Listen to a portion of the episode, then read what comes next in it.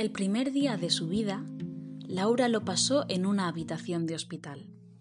Pesaba algo más de tres kilos y medio y le había tocado una familia estructurada y bien posicionada, aunque eso ella todavía no lo sabía.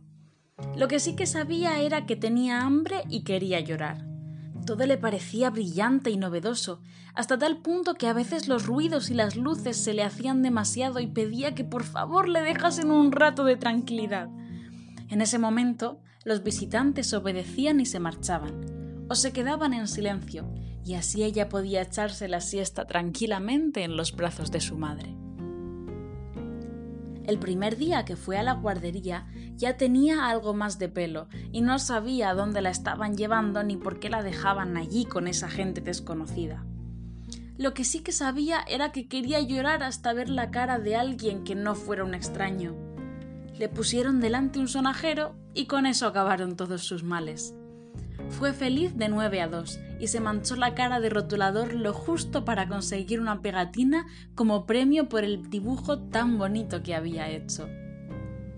El primer día de infantil ya andaba y no le extrañó verse rodeada de tanta gente nueva. Todavía no sabía lo bien que lo iba a pasar, la de amigos que iba a hacer en esos tres años ni lo rápido que los iba a olvidar. Lo que sí que sabía era que tenía hambre, porque se le había caído el tupper con la manzana al suelo y no había podido almorzar. Pero pronto se hizo la hora de volver a casa y las lentejas de mamá lo solucionaron todo. Ah, le encantaban las lentejas. El primer día de primaria llevaba el pelo recogido en una coleta con un gran lazo rojo que le hacía sentirse especial, casi como fuera una de las mayores que iban a sexto. No sabía qué clase era la suya, así que tuvo que preguntar a una profesora que encontró. Lo que sí que sabía era que quería llorar, porque llegar tarde al colegio en el primer día era sin duda alguna la mayor desgracia que le podía ocurrir. Cuando, después de traquear, abrió la puerta lentamente y observó cómo todas las cabezas se giraban a mirarla, casi tembló de miedo pero después le tocó sentarse al lado de una niña muy simpática que tenía un estuche de Hello Kitty, y eso le pareció una señal definitiva de que iban a ser mejores amigas para siempre. El primer día de instituto le dolía un poco la espalda porque llevaba la mochila colgada solo de un hombro, pero se decía a sí misma que no pasaba nada, porque era la moda y porque así sería una de las chicas guays pero ella no tenía ni idea de para qué sirven las modas ni de lo que significa ser guay. Lo que sí que sabía era que tenía hambre porque aquella mañana solo había desayunado dos galletas y la noche anterior no había cenado. Tenía muy claro que no quería ser la gorda del instituto y estaba dispuesta a hacer lo que hiciera falta para evitar ese adjetivo que le habían puesto hacía cosa de un año en el colegio, cuando de repente le crecieron los pechos y las caderas y era la única de sus amigas que no estaba tan delgada y bonita como las protagonistas de las series de Disney Channel. El primer día de bachillerato, Laura estaba convencida de que había alcanzado la versión definitiva de su personalidad.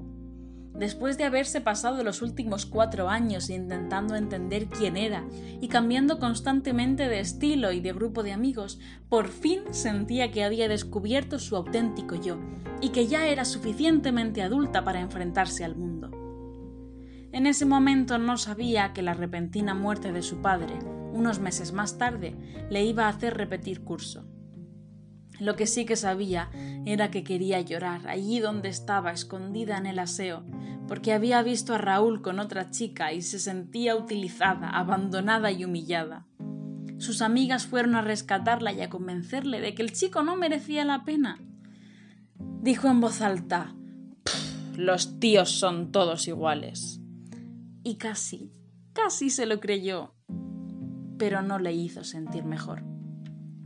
El primer día que puso un pie en la universidad, supo que aquella iba a ser la etapa más brillante de su vida.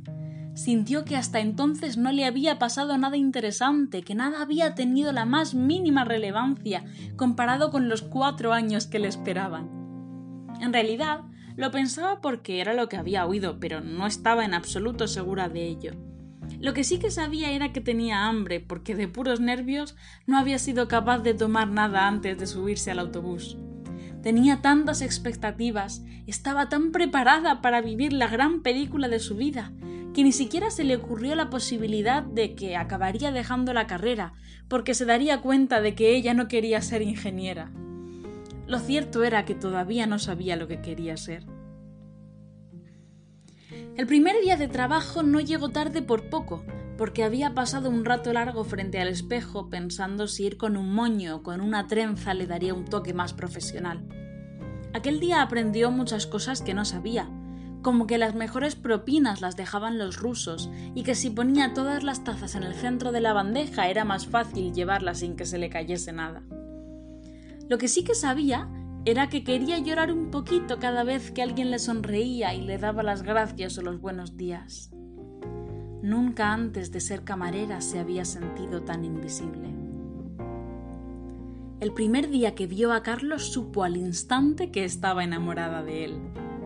Jamás se había cruzado con una persona tan mágica.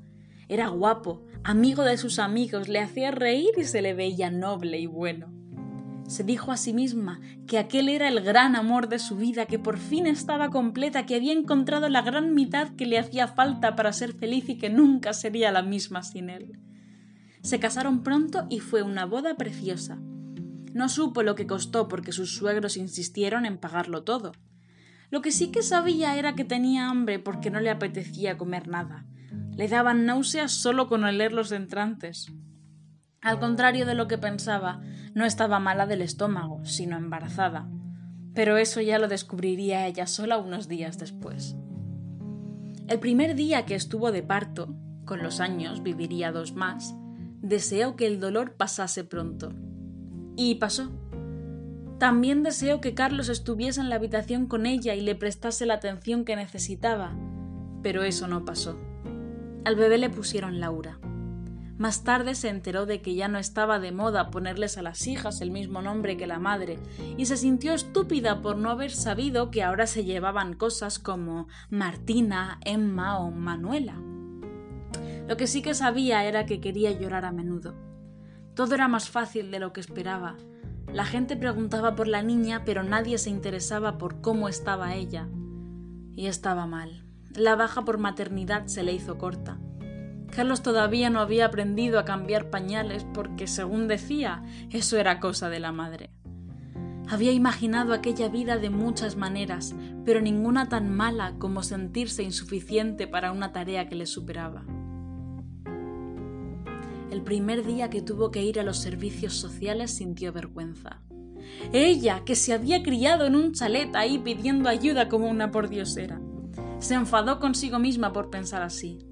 En los últimos meses se había dado cuenta de la gran cantidad de pensamientos y juicios que aparecían en su cabeza de forma automática sin que ella supiera quién se los había metido ahí.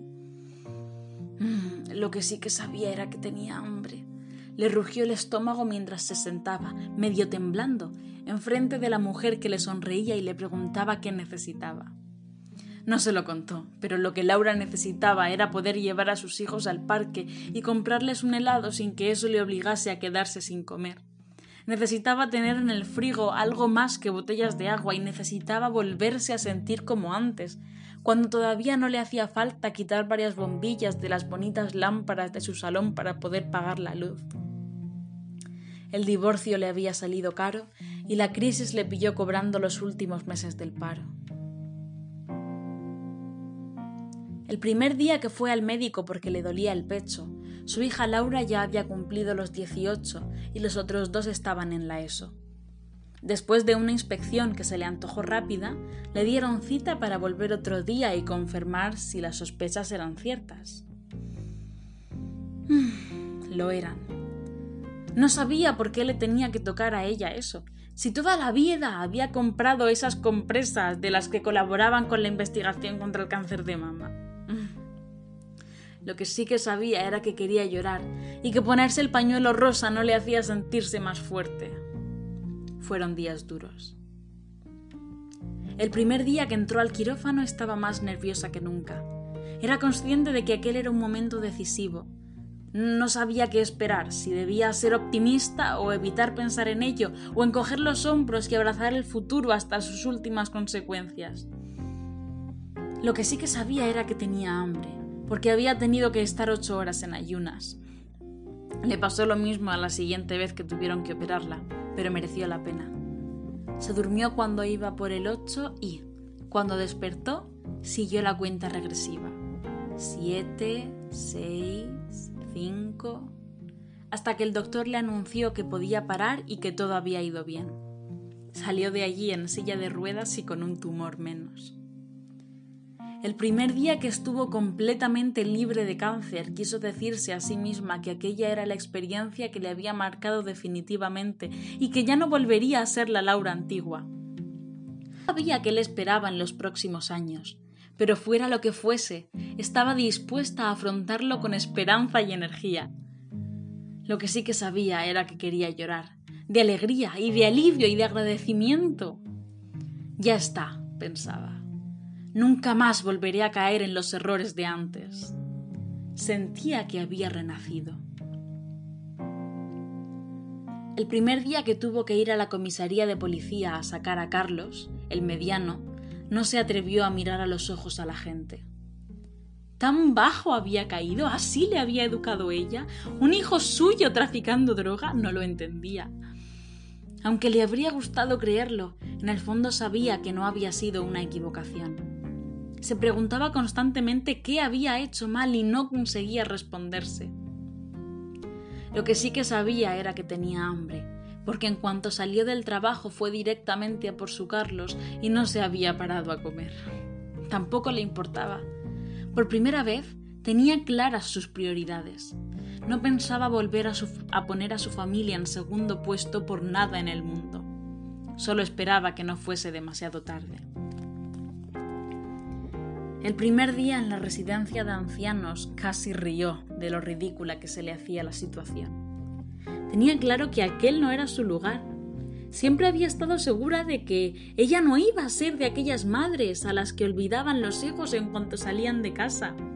Se había imaginado con tanta fuerza que en su vejez la iban a cuidar con tanto mimo como había hecho ella, que aquello le había pillado desprevenida y no sabía bien qué estaba haciendo allí. Lo que sí que sabía era que quería llorar sin que la consolasen, sin que nadie le prometiese que todo iba a ir bien. Se había cansado. El primer día que pensó en dejar de vivir no se dio cuenta de que los almendros estaban en flor. Las pocas veces que salía de su habitación iba cabizbaja, siempre cavilando. La idea se le ocurrió mientras leía un poema de Nietzsche.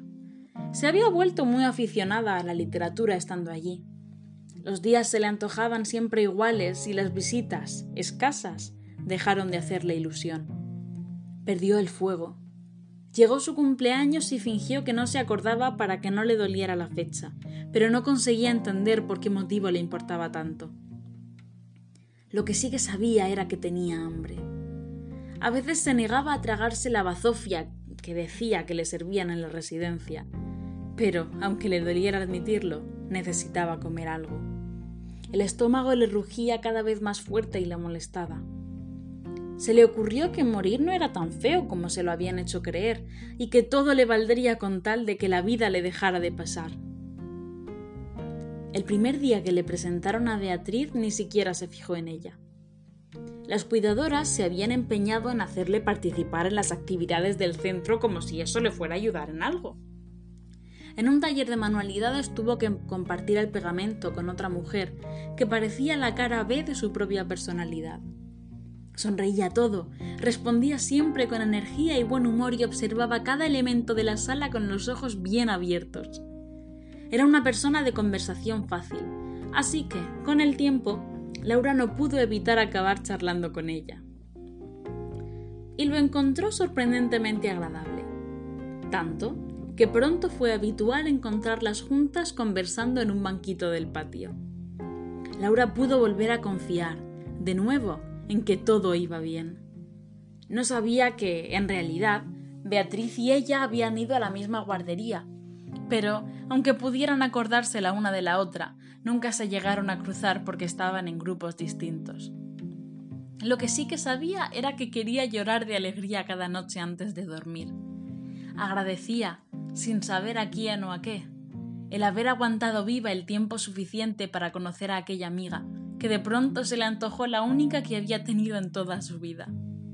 De pronto volvió a ser la niña que empezaba primaria con un lazo rojo en el pelo y muchas ilusiones.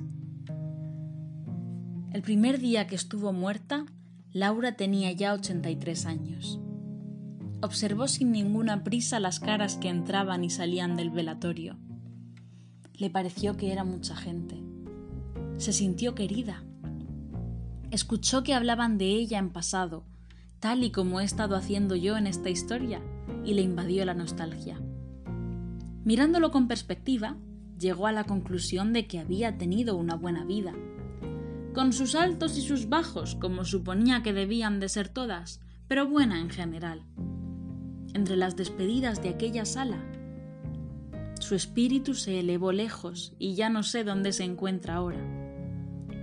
Lo que sí que sé es que ya no tiene hambre ni quiere llorar, ya solo se siente feliz por haber podido experimentar la gran aventura que es existir.